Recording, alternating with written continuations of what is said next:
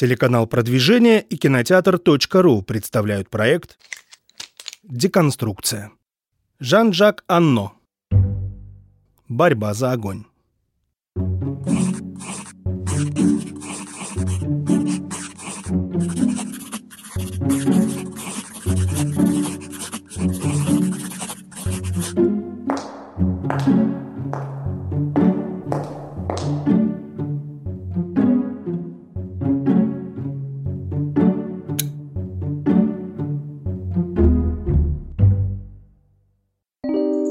Не может полностью понять, что здесь произошло, как возникла ось мировой истории. Нам надлежит очертить контуры этого поворотного периода, рассмотреть его многообразные аспекты, интерпретировать его значение для того, чтобы на данной стадии хотя бы увидеть его в качестве все углубляющейся тайны. Карл Ясперс, философ. Наша специфическая, видоспецифическая фишка – зависимость от огня. Древние люди были не дураки, далеко не идиоты. Они прекрасно как бы соображали, что не так. Наверняка мазались всякой дребудой. Можно жрать сырое мясо вполне себе. Нет гарантии, что будет завтра, поэтому все, что есть, надо съесть. Концепция смешения снова на коне. Кстати, в фильме это тоже классно показано. Бесконечного разврата нету. Наш задел, полученный в процессе эволюции, когда там сотни тысяч лет назад, он еще не, раз, не израсходован. И Санта-Барбара, и драма, и трагедия, и все, что хочешь, и современные тенденции. Здравствуйте, это проект «Деконструкция». Сегодня у нас в гостях кандидат биологических наук, доцент кафедры антропологии биологического факультета МГУ имени Ломоносова, научный редактор портала anthropogenes.ru Станислав Дробышевский. Станислав, здравствуйте. Здравствуйте. Фильм французского режиссера Жана Жака Анно, снятый в 1981 году. Экранизация одноименного романа писателя Жозефа Рони-старшего. События происходят 80 тысяч лет назад. Племя неандертальцев охраняет огонь, который они не умеют самостоятельно добывать. В схватке с врагами пламя гаснет. Трое неандертальцев отправляются на поиски огня, чтобы спасти сородичей. Съемки картины проходили в Шотландии, Канаде, Кении. Примитивные языки для разных племен придумал писатель Энтони Бёрджес, опираясь на искаженные английский, французский и итальянский. Научным консультантом выступил зоолог Десмонд Моррис, автор книги «Голая обезьяна». В 1982 году лента Жана Жака Анно стала победителем кинопремии «Сезар». Еще через год «Битва за огонь» получила «Оскар» за лучший грим. Что касается добычи огня, действительно ли неандертальцы не умели добывать огонь и заимствовали его у других племен? Ну вот если придираться, это самый главный косяк фильма, на самом деле. Потому что, опять же, автор Рони Старший, который писал книжку еще, там, бог знает когда, он, честно говоря... 1910 год, по-моему. Вот что-то такое, да, где-то в начале там, 20 века. Он не знал, просто банально, когда появился огонь, по той банальной причине простой, что в это время абсолютных датировок просто не было. Э, и вообще археологическая наука и антропология находились в зачаточном состоянии. То есть в тот момент было очень мало находок, исследовано было кое-как. Вообще, само по себе как бы наука находилась в стадии становления и, ну, в стиле Индиана Джонса что-то такое, да, копали там черти как попало, э, слои не прослеживали, и все это было неочевидно и неясно. Поэтому он вот так допустил. В 80-х годах, конечно, знали уже получше, Э, и немножко подрихтовали, э, но сейчас мы знаем еще больше. И теперь мы знаем, что древнейший огонь начинается миллион шестьсот тысяч лет назад, а может даже миллион семьсот. Но это единичные случаи, когда где-то кто-то что-то запалил, потом потухло и пошли дальше. Вот примерно как, собственно, в фильме. Но это миллион шестьсот тысяч лет назад, это еще там какие-то, не знаю, хабелесы, там первые пятикантропы, может быть, в лучшем случае. Э, а такое регулярное использование огня, когда появляются уже многочисленные пепелище, огневище, там, кострище, да, это время 400-350 тысяч лет назад. Причем это практически синхронно появляется и во Франции, и на Ближнем Востоке, где-нибудь там в Африке, и в Азии. Э, когда вот у нас слои, где нету, нету, нету, там кострищ, да, ну или там какие-то единичные, отдельные, там, э, спорадические, а с 400 начинается регулярно. Это вот время, когда они изобрели использование огня, и причем не использование даже, а и э, получение огня научились его добывать, причем наверняка даже разными способами. Но есть тонкость, что 400 э, тысяч лет назад это еще не неандертальцы, это еще Homo heidelbergensis, это предки неандертальцев. А примерно вот 80 тысяч лет назад, как в фильме, когда неандертальцы, количество использования огня упало неожиданно.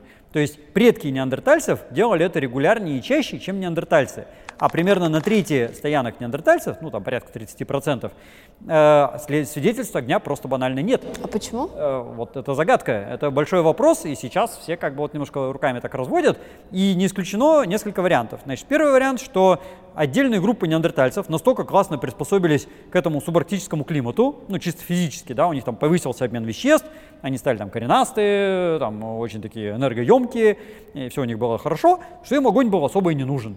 И они как бы с ним распрощались, а нафига, как бы и так хорошо. Они не зависели от него, как мы. Э, а наша специфическая, видоспецифическая фишка – зависимость от огня.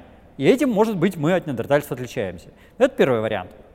Но при этом они огонь знали, и все-таки на ну, 30% нет, а 60 там, с чем-то процентов есть, ну, там 70, да? А, по поводу огня вы говорите, с климатом связано, а еду готовить? А зачем? Мясо. Сыроеды даже сейчас есть. Э, и те же самые эскимосы, да, ну они не то, что там идейные сыроеды. И вот здесь мы подходим ко второму варианту, что, может быть, у них не было такой уж прям возможности, поскольку, ну, вот там в фильме-то еще какие-то деревья есть, а большинство неандертальцев жило в приледниковой Европе, где деревьев могло просто банально не быть. То есть это могла быть какая-нибудь там эдофическая степь, э, заросшая федрой какой-нибудь, которая, ну, тоже, в общем, горит, конечно, но так себе. Э, на траве много не разожгешь. Ну, берем современных эскимосов, для примера, или там Чукотч, да, э, Чукотского там полуострова, и смотрим, что у них. А у них ягель, какая-нибудь там, не знаю, морожка э, и какая-нибудь там осока с мятликами. И все. На этом много не разведешь. Ну, там плавник периодически там море выбрасывает, но это если на море еще хорошо. А так, что жечь-то? И жгли они, собственно, либо кости мамонтов, это любимое дело, э, но тут они мамонтов боятся, и, в принципе, как бы добывать мамонт, это такое развлечение. Э, ну, не обязательно мамонтов, там, бизонов можно, либо э, какой-нибудь жир, Опять же, того же самого мамонта, ну а если это чукча эскимоса, то тюленя, да, или там китовий жир. Но э, много этого жира не напалишь, ну и не запасешь, поэтому делается вот такая плошечка, там деревянная, каменная, там без разницы. Туда фитилечек вот такой, ну а из травы какой-нибудь плетеный, заливается жирок, и он, в принципе, жилище греет. То есть мы ставим какой-нибудь там чум, юрту, что-нибудь такое, да, и вот такого вот светильника, его вполне хватает, чтобы нагреть, ну, до приемлемой температуры, ну, чтобы с их, опять же, обмена веществ, в принципе, там дуба не дать.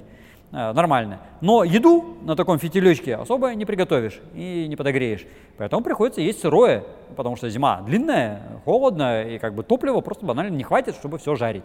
Вот, поэтому большинство неандертальцев все-таки жарили, и на стоянках мы находим обугленные кости в большом количестве, но если нет, то и так нормально. И можно жрать сырое мясо вполне себе, э, и это, между прочим, даже на физическом облике ведь отражалось. Кстати, в фильме это тоже классно показано, ну не то, что нарочно, но, в общем, у них получилось, э, как бы не специально, может быть.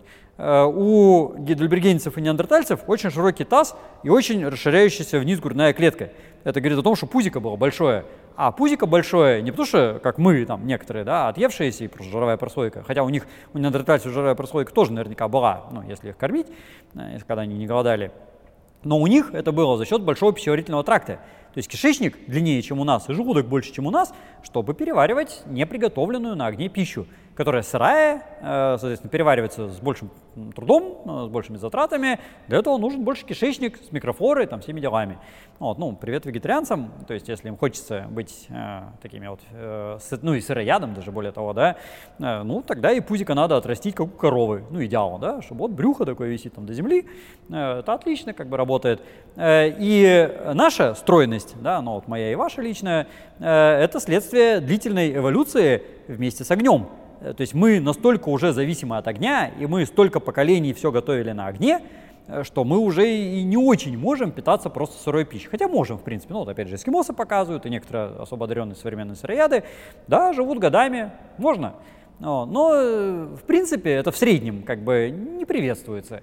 То есть один конкретный человек выживет, но как популяция начнутся проблемы у половины индивидов, половина будет прекрасно жить. А, ну, по старой памяти, как бы, да, вот этих вот гидельбергских, там, пятикантроповских времен. Вот. А у неандертальцев эта зависимость от огня до нашей стадии еще не дошла. И они вполне могли есть сырую еду. Можно готовить, можно не готовить. Там же, между прочим, как? Они в фильме-то, э, у них огонь там гаснет, да, вот они его там теряют. Э, эти товарищи уходят компании втроем искать огонь новый, а остальные-то все это время как-то живут. То есть они же тоже с голоду не померли. Эти там еще в какой-то момент раздобыли и что-то там ели уже готовленное. А остальная эта компания не погибла. И можно и так. Вот. Ну и как показывают современные выживальщики, э, которые даже там не какие-то эскимосы там экстремальные, да, а просто вот самые вроде бы городские жители, но вот решили проверить себя на крепость духа и тела. Пошли в лес и там неделю питались корешками. Так тоже можно, и оно работает. То есть наш задел, полученный в процессе эволюции, когда там сотни тысяч лет назад, он еще не, раз, не израсходован и не потерян безнадежно. То есть мы пока еще могем. Э, вопрос, сколько еще мы так сможем. Вот. Ну и, наверное, уже не все могут, на самом деле. У нас, опять же, распределение это широкое. Есть какой-то вариант людей, которые уже не могут так в принципе. То есть они реально как бы загнутся. Но большинство, или там, по крайней мере, половина, все еще может. Вот. А неандертальцы в этом смысле были ближе к природе. Они жили так каждый день с рождения нормально. Тем более, что там в фильме ведь очень здорово показано, как они питаются. Вот их там, эти какие-то странные саблезубые львы загнали на дерево, и они там объели все листочки. Классный совершенно эпизод. Вот. Ну, львы там, конечно, карикатурные немножко, тем более, что саблезубых 80 тысяч лет назад все-таки в Европе уже не было, и на Ближнем Востоке тоже. Но это не важно. А то, что они вот сожрали все листочки, ну, я думаю, так бы они и сделали. Ну, ну, я лично не наблюдал неандертальцев, но почему нет? То есть понятно, что перевариваться будет плохо, питательность там никакая, все-таки это уже не какие-нибудь там колобусы, да, и там обезьянки на дереве. Но с голодухи, что бы и нет. Вот они там задумчиво сидят, один листочек, другой листочек. Ну, так, чтобы там пару дней посидеть на дереве, можно и так. Вот, тем более, что у нас же сейчас есть палеогенетика, из палеогенетики мы знаем, что обмен веществ неандертальцев, он был смещен в сторону вот такого энергозапасающего варианта. Ну, в принципе, он и для большинства современных охотников-собирателей характерен тот же самый. Э, когда э, нет гарантии, что будет завтра, поэтому все, что есть, надо съесть и срочно запасти в виде жировой прослойки. Ну, вот, вот я сейчас, допустим, в августе э, валялся на диване, да, ну и кроме тех моментов, когда я сумасшедше бегал, там, читал лекции, я, в общем-то, лежал, не шевелился, смотрел видюшки, писал книжки и ел. И наел себе пузика. А теперь вот вчера и сегодня... К зиме готовы. А? К зиме готовы. Э, да, вот я как бы запас, а теперь вот вчера я бегал, сегодня вот у вас, да, завтра я там куда-то еще побегу. И вот у меня пузика потихоньку будет уходить. Это вот такой как бы классический вариант. Э, и для первобытных людей это очень типично, и для неандертальцев то же самое было. То есть поймали там какого-нибудь мамонта, да, особо там жирного, сожрали, запасли себе вот это здоровое пузо, потом можно неделю голодать и питаться листочками. Вполне себе нормально.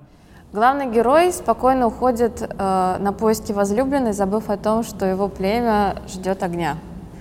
Он приходит в племя кроманьонцев – и даже решает там остаться. Во-первых, у меня вопрос, как они его так э, дружелюбно приняли? Второй вопрос... Э, Не очень они дружелюбно приняли, прям скажем.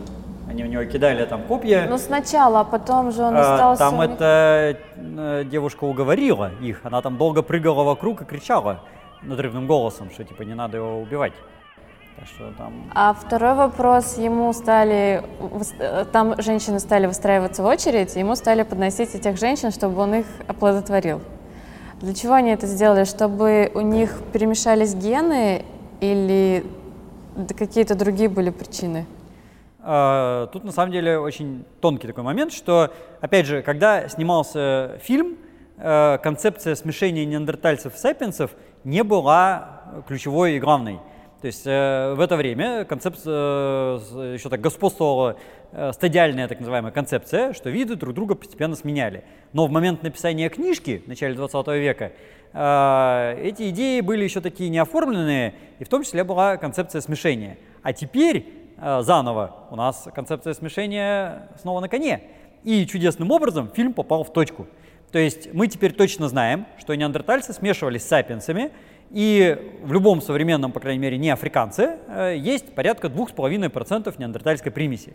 Вот как это в буквальном смысле происходило, мы не особо представляем. То есть мы точно знаем, что метисы были. Ну, в принципе, скелеты найдены еще там в 30-е годы э, этих самых метисов, да, и сейчас новые там находят, находки есть, там, в пещере Куази, например. Э, но э, фильм попал идеально, и вот то, что там показано, почему бы и не так? Вот, опять же, мы знаем, что и у неандертальцев, и у кроманьонцев э, были прецеденты, когда из-за близкородственного скрещивания возникали всякие генетические отклонения. Например, в Эльсидроне есть находка челюсти, где там зубы ненумерованные, лишние, там, где попало, выросшие, да, ну это вот из-за таких как раз отклонений.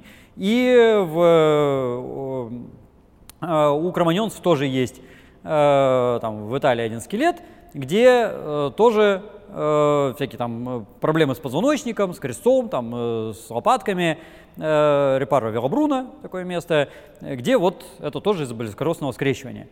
Древние люди были не дураки далеко, не идиоты, они прекрасно как бы соображали, что не так. И насколько мы сейчас знаем, опять же, из палеогенетики, ну и из э, представлений по этнографии, они старались заключать браки с наиболее удаленными группами.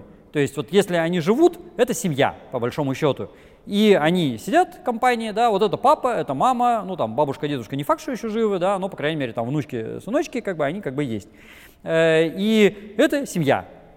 Вот, но заключать браки внутри практически нереально, потому что они все и так уже родственники, и более того, э, вероятность найти э, какого-то брачного партнера, ну, более-менее сопоставимого по возрасту в этой компании нереально, потому что они все немножко разных возрастов, и количество детей, оно очень, в общем-то, небольшое, ну, тем более выживших, да. Вот если подростом кто-то, ну, брачного возраста, там, скажем, не знаю, 18 лет, то не факт, что ему найдется брачный партнер вот в этой самой группе. А если найдется, он, скорее всего, будет сестрой или там братом.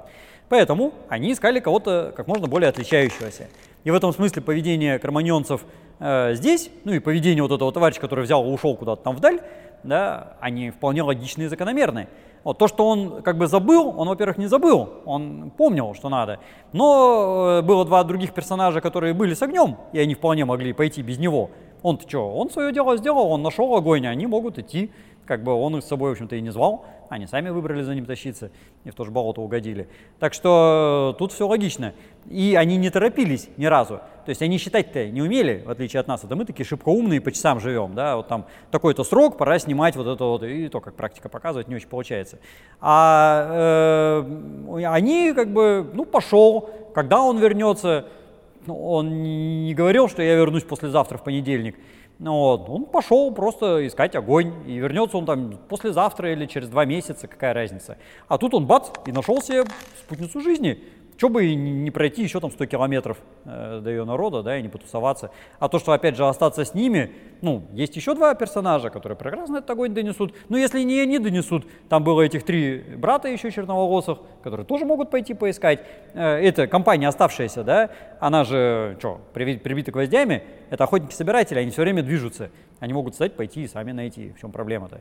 Ну, так что э, тут все логично. И все вот естественно. Э, единственная как бы проблема, что, э, как э, показывает опять же практика и этнографическая преимущественно, ну хотя там варианты, понятно, всякие разные есть, и изотопные анализы, и анализы там, изотопов стронция, например, и митохондриальная ДНК, э, в основном обмены такие вот брачные совершались за счет женщин.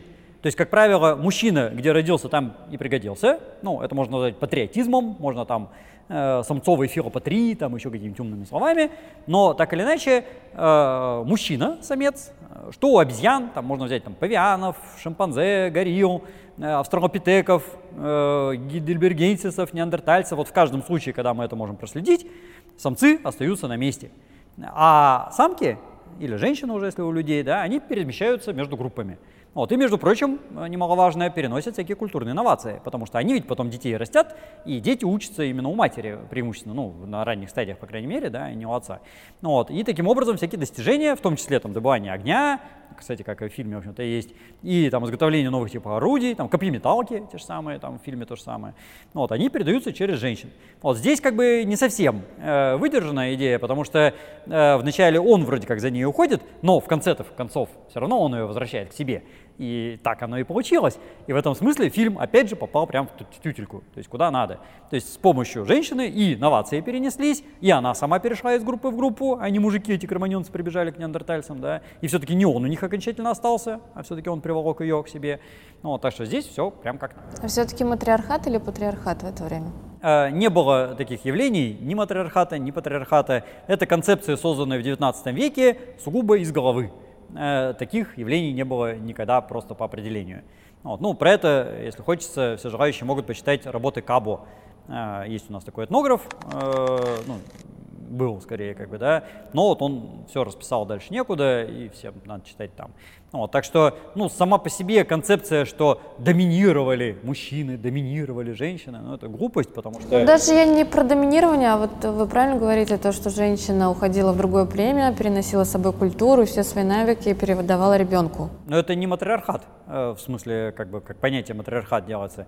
Ну, это реальность. То есть происходило в основном так. Но с таким замечанием, что человек все-таки не животное, его поведение не закодировано в генах, ну, вот так вот жестко э, на инстинктивном уровне, да, и это не какие-то там муравьи, пчелки, у которых есть программа жесткая, и при таком-то раздражителе он будет себя вести всегда так у человека всегда есть разнобой. И статистика по современным обществам, ну, каким бы там ни было, там, диким, не диким, неважно, показывает, что есть разные варианты. То есть где-то преимущественно так происходит, и в большинстве случаев так, но где-то и по-другому, где-то и мужики перемещаются. Есть варианты там многоженства, многомужества, да, и там какие только угодно. Э, так что и в древности, нет сомнений, были тоже разные. Вот, это преимущественное, и э, когда мы это можем проследить в ископаемом виде, это так. То есть, ну вот я говорил, допустим, по изотопам стронция у австралопитеков у двух видов, причем разных, э, там, а, африканусов и парантропов э, робустусов. Э, изотопы стронция, они очень изменчивы. Они в каждой местности какие-то немножко свои. Ну, я не химик, могу коряво это говорить, но смысл примерно такой. А когда какое-то существо живет на этой местности, питается растениями, получает вот именно тот вариант изотопов, который здесь есть. И потом, когда он помирает, мы можем посмотреть, у него изотопы этой местности или соседней. Вот, и если у нас хорошо это изучено, мы можем понять. И вот посмотрели для двух видов австралопитеков, и оказалось, что самцы местные все, а самки часть местные, а часть пришедшие со стороны.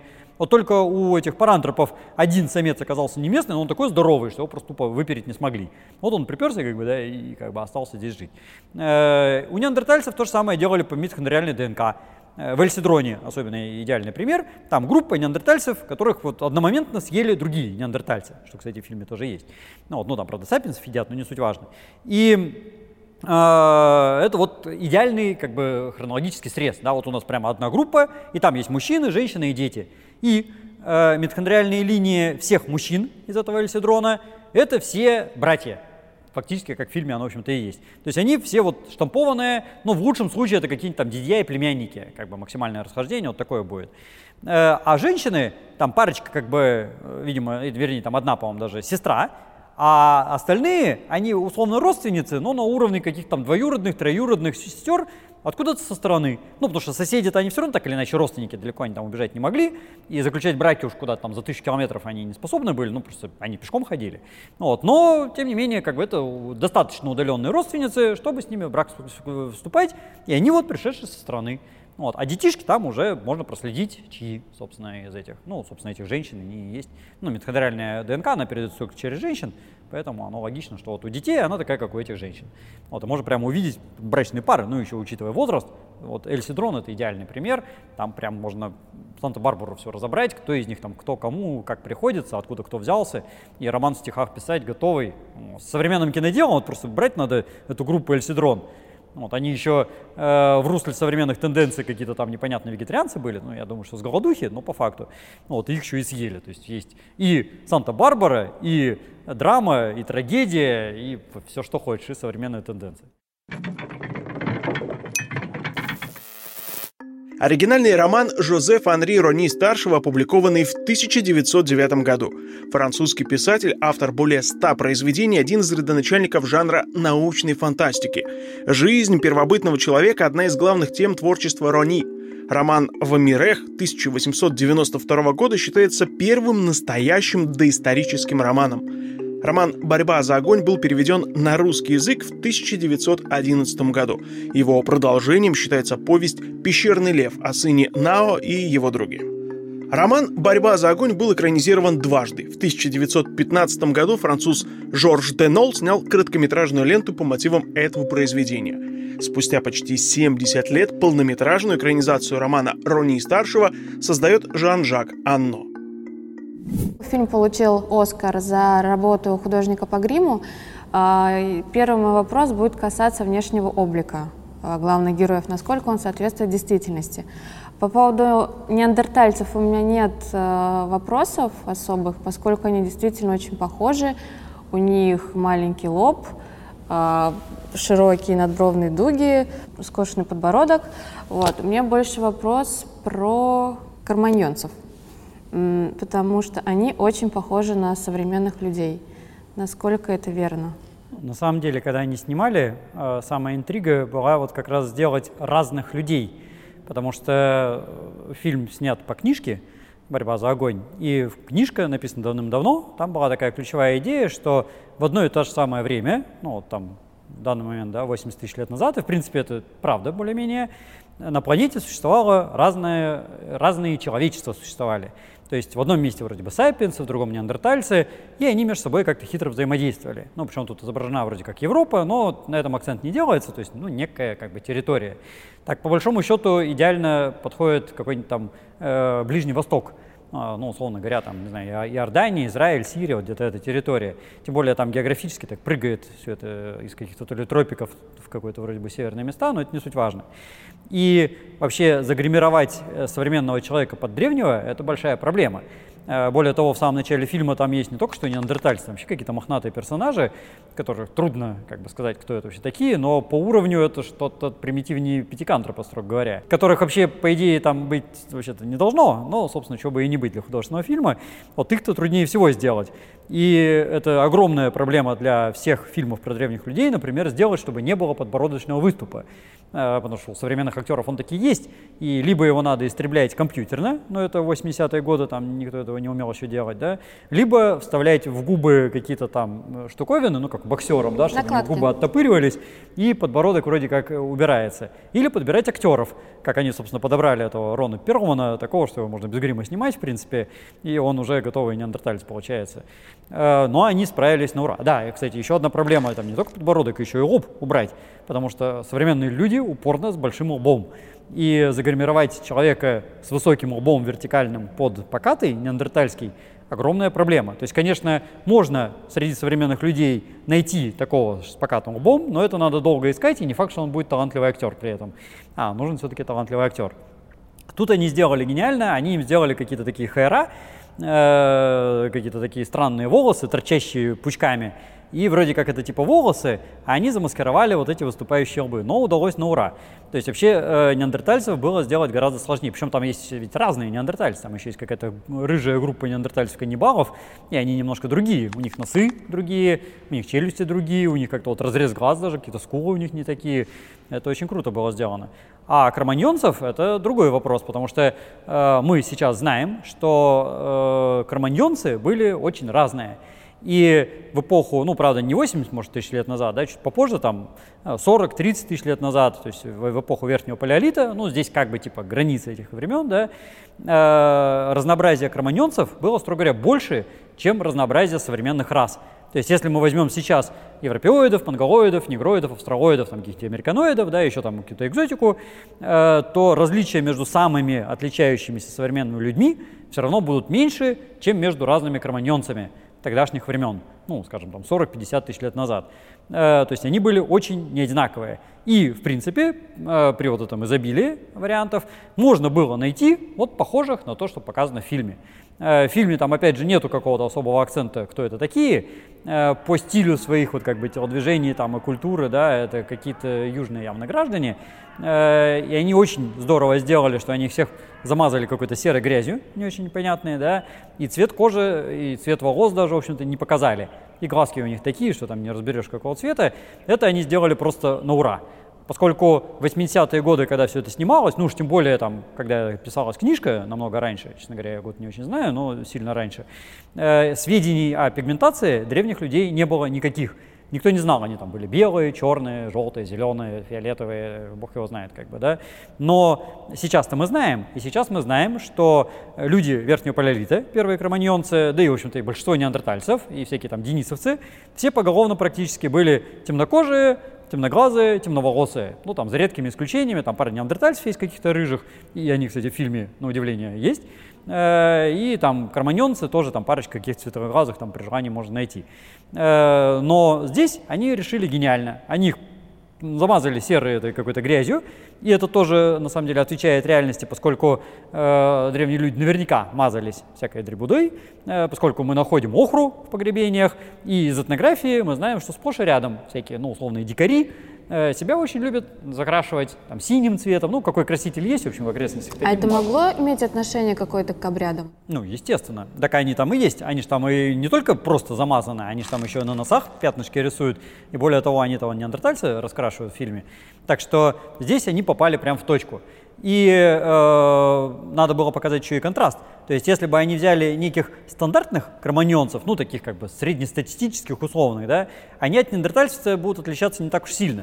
То есть, они тоже будут мега бородатые, лохматые, да, ну, вот меня сейчас для съемок в порядок привели, там, долгими усилиями, но если бы не приводили, вот я примерно так бы и выглядел, да, то есть такая вот торчащая во все стороны борода там за лето отросшая, ну, у меня еще за лето, а, а у них за всю жизнь, да, хайра какие-то там бесформенные, ну, наверняка что-то они там все подравнивали, потому что, в принципе, современные, опять же, дикари периодически заморачиваются на всякое парикмахерское искусство и себе там какими-то кремневыми, там, сидяновыми лезвиями что-то подрезают, подстругивают, э, но не чересчур, на самом деле, они этим озабочены, ну, чаще всего, по крайней мере, хотя наверняка что-то такое было. По крайней мере, в Верхнем Палеолите у нас же есть статуэтки, на самом деле, и в некоторых случаях мы видим, что они заморачивались. То есть, ну, самый лучший пример – это статуэтка э, из Австрии, Виллендорф. Э, ну, самая такая классическая Венера-Венера. И у нее на голове какие-то такие пумпочки. То ли шапочка плетеная, то ли прическа э, курчавенькая такая.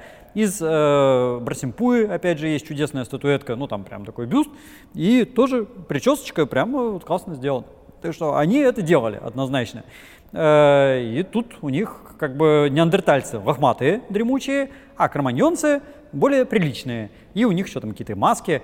И надо было показать контраст. То есть, если стандартизованный кроманьонец, что я начал говорить, он от неандертальца, может, не так уж прямо отличался, он был довольно такой диковатый, да, то некоторые продвинутые кроманьонцы э, были очень даже приличные. И тут они взяли крайности. Ну, им надо было подчеркнуть, они подчеркнули, но не запредельно, что тоже очень удачно. То есть они, конечно, немножко перегнули палку, ну, в движениях, например, когда там неандертальцы ходят, они уже совсем как обезьяны двигаются. Э, ну, я так понимаю, что когда актерам сказали, типа, двигайтесь как первобытный человек, ну, они там и старались, изображали. Ну вот, ну немножко какие-то такие кривобойки получились какие-то неандертальцы. Вообще двигались они, конечно, как мы совершенно.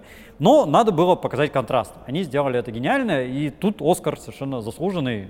То, что касается одежды, неандертальцы, они ходят в шкурах, а карманьонцы ходят в... без одежды. Карманьонцы там не то, что они просто голые, да. Э, в принципе, так примерно оно и было. Ну, с маленькой поправкой, что э, в фильме, ну, не слишком, я говорю, очевидна география, и у неандертальцев потребность в одежде была. Мы точно знаем, что одежда у них э, присутствовала по двум показателям. Во-первых, на некоторых стоянках э, неандертальцев есть лощила, это костяные такие обломки, которыми они мездрили шкуры. Ну, то есть, когда у нас есть шкура животного, на ней изнутри есть слой жира, каких-то там волокон соединительных тканных, это все надо убрать, чтобы шкура не закоробела и не заскорузла, да, и не стала таким вот жестяной какой-то ерундой. Вот, и надо это обрабатывать. И вот эти лощилы, костяные обломки, затертые характерным образом, ну, есть такая наука, тростология, когда по повреждениям на предметах определяют, зачем использовалось. Вот смотрели и показали, что это, да, именно для обработки шкур. Вот так оно зарощено. И второе – это э, генетика вшей. Э, как может быть это не странно, э, у современных людей есть несколько видов шей, ну там три основных, да, но самые ключевые – это те, которые живут на теле у человека, ну головная, например, и те, которые живут на одежде, плотяная, вошь. И вот генетика современных шей показывает, что генетические линии тех и других разошлись примерно 100 тысяч лет назад, а может быть и раньше. А мы знаем, что 100 тысяч лет назад наши предки, кроманьонцы, жили где-то в тропиках. Там, в Африке, в лучшем случае на Ближнем Востоке. Э, и в холод они не совались точно. А единственные, кто жили в холоде, кому нужна была одежда, ну так, чтобы появилась плотяная вошь самостоятельная, которая только на одежде живет, это были неандертальцы. Ну и какие-нибудь там денисовцы в Азии, допустим, да. Э, и из этого мы получаем две вещи. Во-первых, то, что у неандертальцев одежда уже точно была, а во-вторых, то, что сапиенсы и неандертальцы настолько плотно общались, что эту плотяную вошь заимствовали. И она до сих пор у особо одаренных есть. Вот, ну, у нас с вами, слава богу, нет, а так вообще периодически встречается. И до сих пор этот вид существует. А наши же предки в это время, ну и вот 80 тысяч лет назад на самом деле, они сидели в тропиках. Э, ну, преимущественно в Африке, ну и где-то там на Ближний Восток периодически они вылезали. Кстати, мы знаем именно для времени, кстати говоря, там 180 тысяч лет, что они еще и пересекались между собой, и более того, неандертальцы, в общем-то, побеждали в этот момент. Э, так что э, в тропиках им одежда была не нужна, и многие современные группы, вот прямо нон-стоп сейчас, да, в данный конкретный момент, в тропиках где-нибудь там на экваторе бегают голышом, им хорошо. Зачем им одежда? Что не отменяет всяких украшалок, которые опять же там есть. Причем, что характерно, неандертальцы там ходят без украшалок, и, в общем, так оно примерно и было. Хотя у неандертальцев были индивидуальные украшения, более того, самые древние они именно неандертальские. В Крапине, например, в Хорватии, там 130 тысяч лет назад, у них там есть подвески из э, когтей орлана белохвоста. Но у сапиенсов это намного чаще. То есть у неандертальцев это единичные прецеденты, их там, ну не знаю, там штук 20 да, на 100 тысяч лет. А у сапиенсов полным-полно, и что характерно именно с датировками 80 тысяч лет, в Южной Африке, там Бомбас Кейв, Клазис Ривер, там всякие такие места, э, там есть навалом этих украшений. Ну, в основном в виде ракушек, вот, но э, всегда надо помнить, что мы ведь имеем то, что долговечное, что сохраняется. Э, а вот в фильме они там ходят в каких-то деревянных таких из палочек набранных непонятных штуковинках, э, масках, да, и наверняка такое было, ну что-то подобное, потому что опять же из этнографии нам это известно. Всякие маски из коры, из перьев, ну из там соломы какой-нибудь, да, то, что вот не особо сохраняется, э, присутствует всегда в этнографии. И наверняка тогда у сапиенсов это уже и было. Так что здесь воля фантазии как бы была открыта, они это реализовали. И, кстати говоря, в какой-то степени даже более-менее реалистичная, Э, есть такая пещера замечательная, Эльват э, в Израиле, и там э, найдены погребения многочисленные, и вот у парочки есть головные уборы из косточек ног куропаток. То есть это цевки, такие тоненькие-тоненькие длинные косточки, ну они вот такой примерно длины, и прямо набраны такие прямоугольнички из этих косточек, и они как-то хитро на голове лежат. И, в, а принципе, в смысле в форме шапочки лежали? Они даже не то, что шапочки, а какими-то такими вот пластинами, но оно не шапочка. То есть это явно не просто, чтобы там от дождя закрыться, да, это именно украшение. То есть такие как бы накладки на волосы, ну, очевидно, они там на волосы крепились.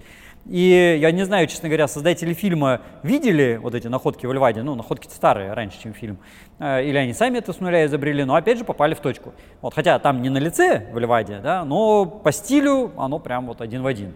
Э, так что это, опять же, имеет совершенно прямое отношение к реальности.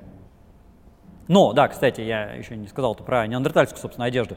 У неандертальцев одежда была, а вот какой она была, Честно говоря, мы не очень знаем, потому что у нас нет находки, ну там шкурки, да, поверх неандертальского погребения, скажем. Э, в фильме они ходят в каких-то обносках непонятных, то есть они там в каких-то шкурах уже драных, ужасных.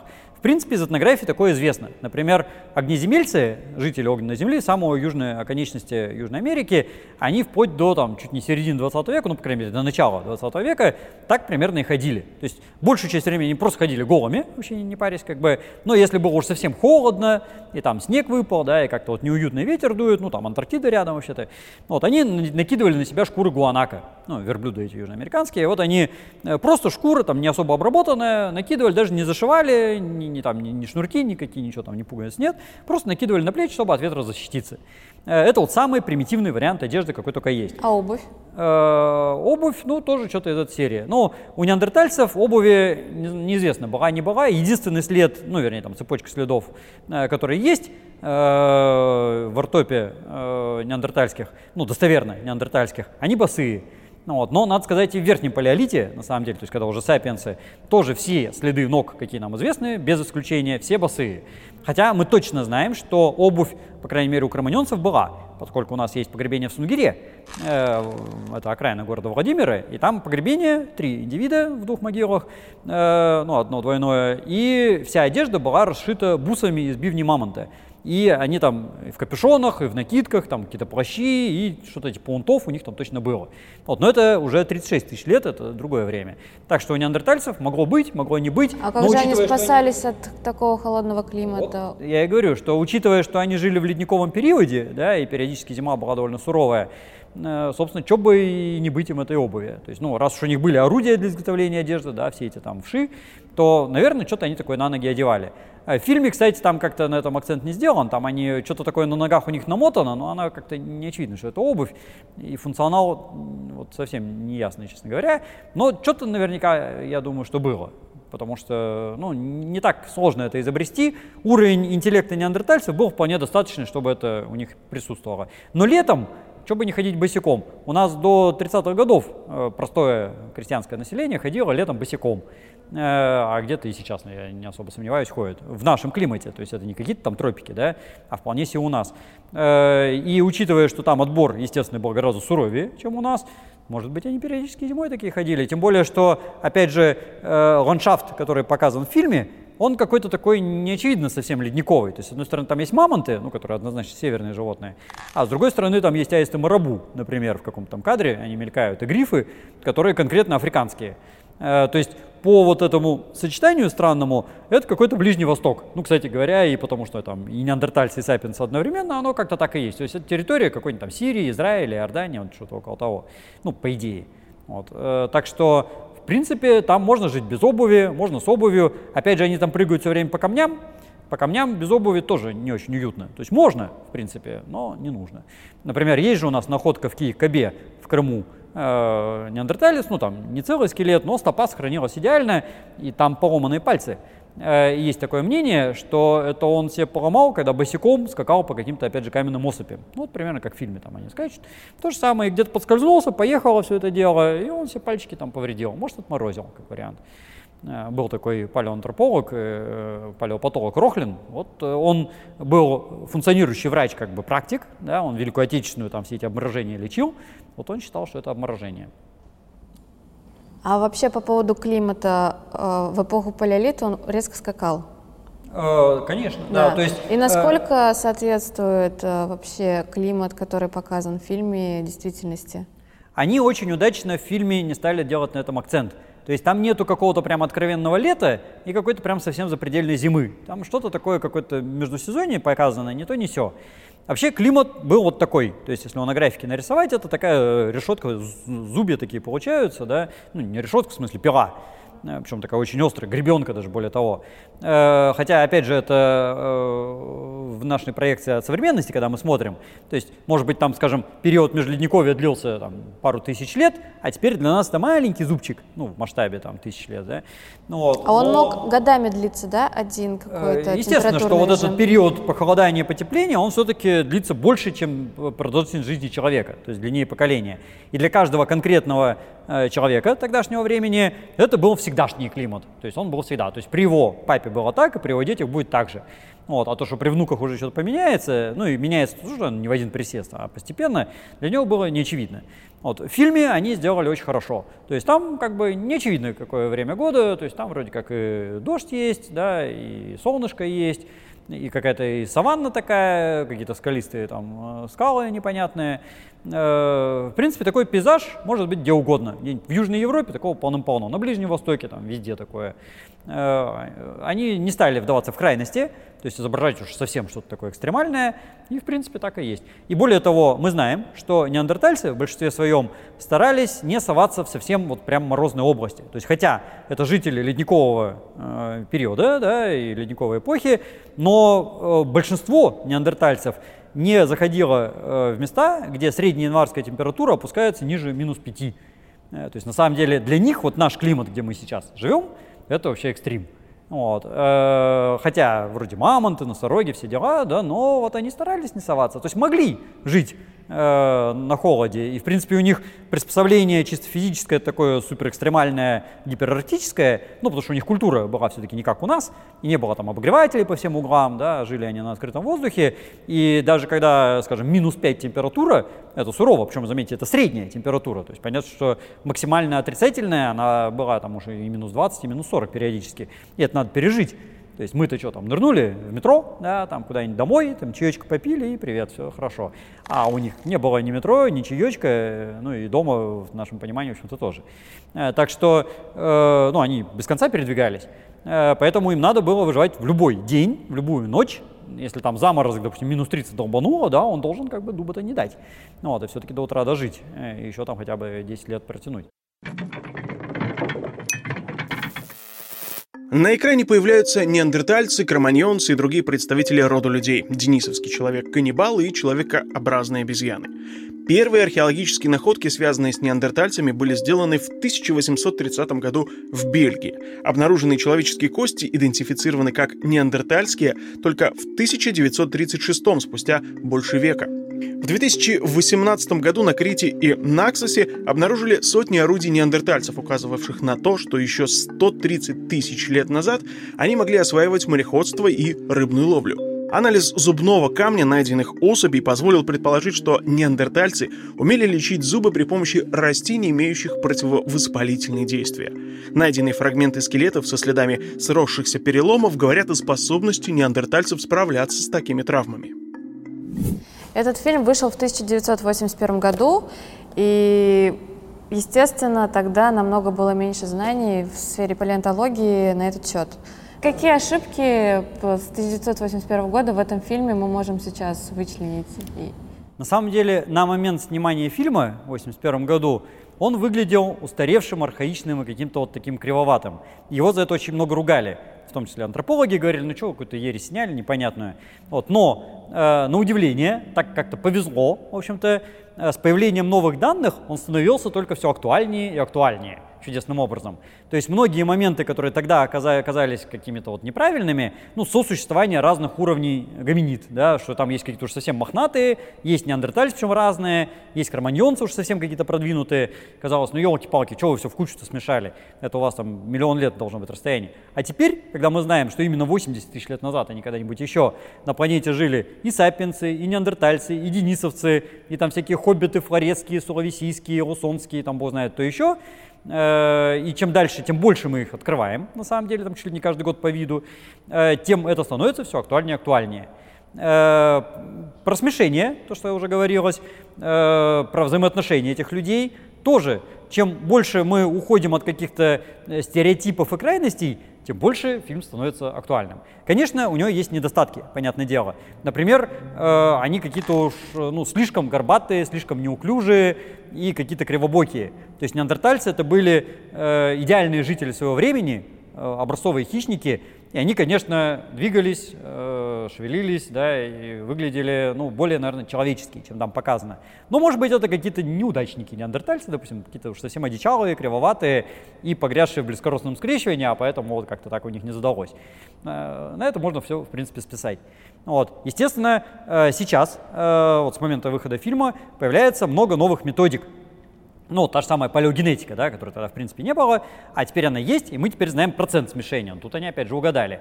Появились, э, допустим, данные по палеодиетологии, то есть что они ели, мы точно знаем, ну, в принципе, тут фильм не соврал, ели они все подряд. И каннибализм, кстати говоря, тоже мы там тему не, не затронули, да, но он показан прям вот так оно примерно и было, вообще-то, и жрали они там друг друга почем зря. Причем, кстати, сайпенсы, в общем-то, и не отставали. Э, появилась э, палеопатология, дисциплина о том, как люди болели и чем они страдали, ну, не с точки зрения э, именно как они там несчастные, насколько были, да, а как они себя чувствовали. Ну, вот самые, допустим, наиновейшие сведения, э, то, что журналисты прозвали ухо серфера, ну, вообще такое дурацкое название, э, это экзостозы, разрастания в слуховом канале, например, которые появляются при переохлаждении уха когда человек много времени проводит на холоде или там вообще ныряет в холодную воду, и вот у него там разрастается слуховой канал, вплоть до того, что они могут оглохнуть. В то время, 80-е годы, этих данных не было. И мы могли только догадаться, насколько они там мерзли, не мерзли. А сейчас вот проверили кучу черепов этот предмет и показали, что да, неандертальцы, правда, мерзли. Ну и сапиенсы, кстати, первые то же самое. Так что мы теперь можем просто по самим костям с помощью новых методик посмотреть некоторые аспекты, моменты, которые тогда были, в общем-то, фантазией в значительной степени. Ну, как они там в начале фильма, да, мерзнут в каком-то болоте, мокнут, и им там плохо и нехорошо, а кто-то там вообще конькет как бы отбрасывает. Ну, вот. А теперь мы можем это на костях проследить, что да, действительно так было. Там тот же самый цвет кожи, э, волос и глаз, которые там в фильме, кстати, тоже уда- удачно показаны, потому что неандертальцы там вообще какого-то непонятно серо-буро-малинового цвета, э, кроманьонцы замазаны просто серым для нераспознавания, вот, а единственное, вот там рыжие есть такие неандертальцы, прям такие конкретно рыжие. Так у нас есть два неандертальца из Монтелесини, которые действительно были рыжие. Вот, опять же, в фильме это было некое допущение от балды, Э, ну и в книжке уж и подавно, э, да, хотя там тоже, кстати, были и черные, и рыжие, э, в книжке прямо это прописано, вот, но в фильме они попали в точку. Вот, были такие, действительно, на самом деле. Так что э, это вот тот редкий случай, когда фильму время пошло только на пользу. И, казалось бы, фантазии и допуски э, удачно попали куда надо. Понятно, что фильм не лишен недостатков, э, есть косяки, и при некотором желании можно придираться, что вот они там шевелятся не так, бормочут не то, э, слишком уж они какие-то такие карикатурные, э, зато с чувством сняты. И, на мой личный взгляд, лучше фильма про древних людей до сих пор никто не снял. Э, потому что здесь они баланс соблюли. То есть они и достаточно примитивные, дикие, чтобы прям вот, ну, как бы можно было понять, что это не современные актеры, да, что это вот прям так оно примерно и выглядело, все в грязище, по колено там кровожадные, там без особых каких-то принципов там э, толерантности, вот, а с другой стороны и не уж совсем трэш какой-то, ну, чтобы прям совсем жесть какая-то была. Вот, динозавров нет уже, спасибо большое. Э, ну, можно опять же придираться, я говорю, к пейзажу, что как бы не очевидно, где бы такое могло происходить, то есть там смешение какой-то Арктики с Африкой, да, э, но Ближний Восток всегда есть, где действительно что-то было не то, не все. Вот. Так что, э, если так немножко прищурить глазки на вот такие косяки и помнишь, что это 81 год, э, а книжка вообще там начала 20 века, фильм почти идеальный. Мне лично он очень нравится. Спасибо вам, Станислав, огромное за интереснейшую беседу. Приятно было познакомиться. Пожалуйста. Это был проект «Деконструкция». Смотрите кино вдумчиво. Производство Омской телевизионной компании, 2019 год.